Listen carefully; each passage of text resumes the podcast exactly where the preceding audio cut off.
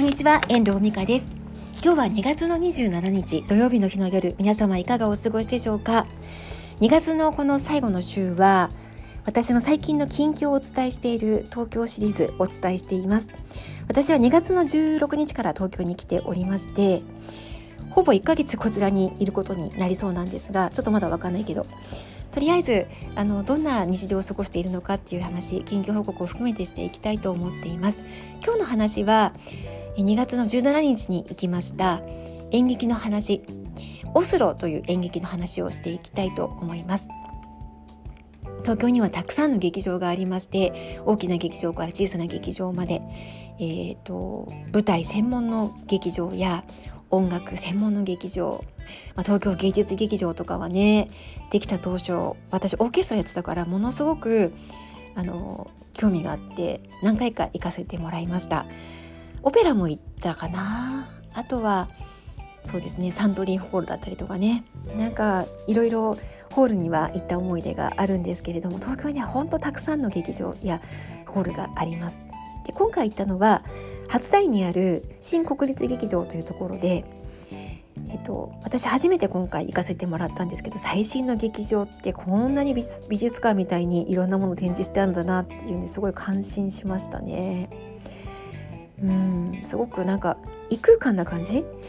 最近のホールってこういう感じなんだななんていうふうに思いながら入っていきました。ご一緒したのはいつもウェブでお世話になっている増田めぐみさんとご一緒したんですけれども主演の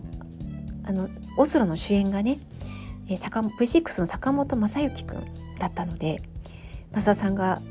坂本くんの大ファンっていうこともあって、今回オセロ何回2回目って言ってたかな？3回目って言ってたかな？見にあの3回目の時にご2回目かな？なんかその何回目かに一緒に行かせていただいたんですけど久しぶりの劇であのとても新鮮な気持ちになりました。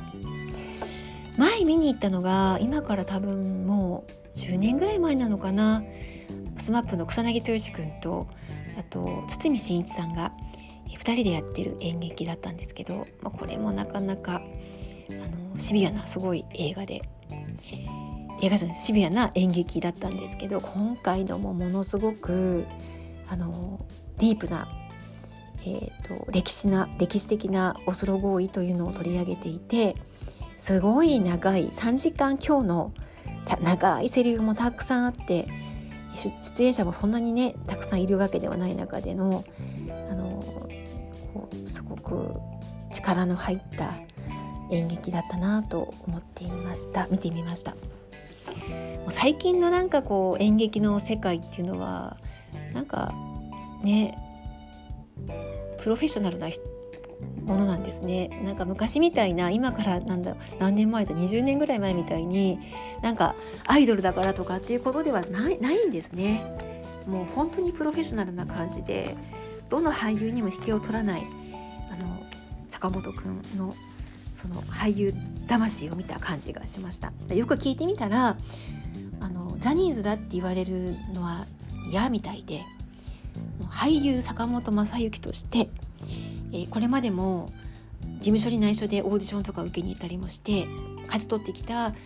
舞台もいくつもあるそうなんですね。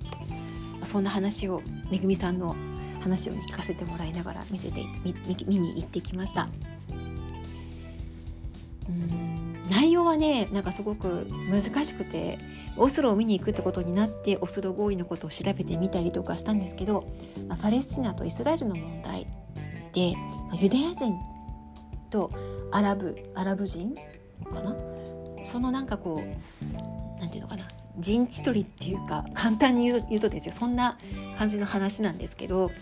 もっと深い深い多分背景はあると思うんですねなんかうまく説明できないのでこのぐらいにしておきたいと思うんですけどなんかそういう感じでとっても内容的には難しかったかなっていうふうに思います。まあ、でもねこういうあの芸術に触れるということはとてもこの感性をねあのなんかこう刺激してくれるのでた次の自分のステップになるかなと思って大事にしていきたい時間だと考えているんですね。で私は演劇については、演劇とかねオペラとかあとオーケストラとかそのえっと音楽とかね音楽演劇はミュージカルとかも結構子どもの頃から見に行ってまして、まあ、自分があのバレエのレッスン受けてたっていうのもあって舞台とかはとても興味があったんですよ。またオーケストラもやってたこともあって。なんかそういう舞台っていうのはライブ感があるし一体感があるし何かこうあの作り上げていくものその何て言うんだろうな。こうとその場でしか味わえない緊張感だったりとかライブ感だったりとかあと何とも言えない表現しづらいなんかこうかな魂があるっていうかそういうものも感じることができることもあるんですよ。なのでなかなか経験できない時間ではあるので機会があればまたチャンスがあれば行ってみたいなといつも思って常日頃思っているんですよね。今回はとてもいい機会になりました。えー、お誘いいただきました増田さんありがとうございました。またあのチャンスを作ってね札幌にも大きな劇場札幌芸術劇場っていうのもありますしねあの機会を作って見に行ってみたいなと思っております。演劇とか芸術とかって音楽もそうなんですけどとてもやっぱり、うん、自分は分からないなんかその場では何か結果が出るわけではないけどなんかこう自分の中にこう豊かさとして残っていくものがあるんじゃないかなっていうふうに私は考えているんですよね。皆さんは、えー、そういう演劇とか見に行かれますか？どうなんでしょうかね？では今日はこの辺りで終わりたいと思います。最後までお聴きいただきましてありがとうございました。また聞いてくださいね。ではまた。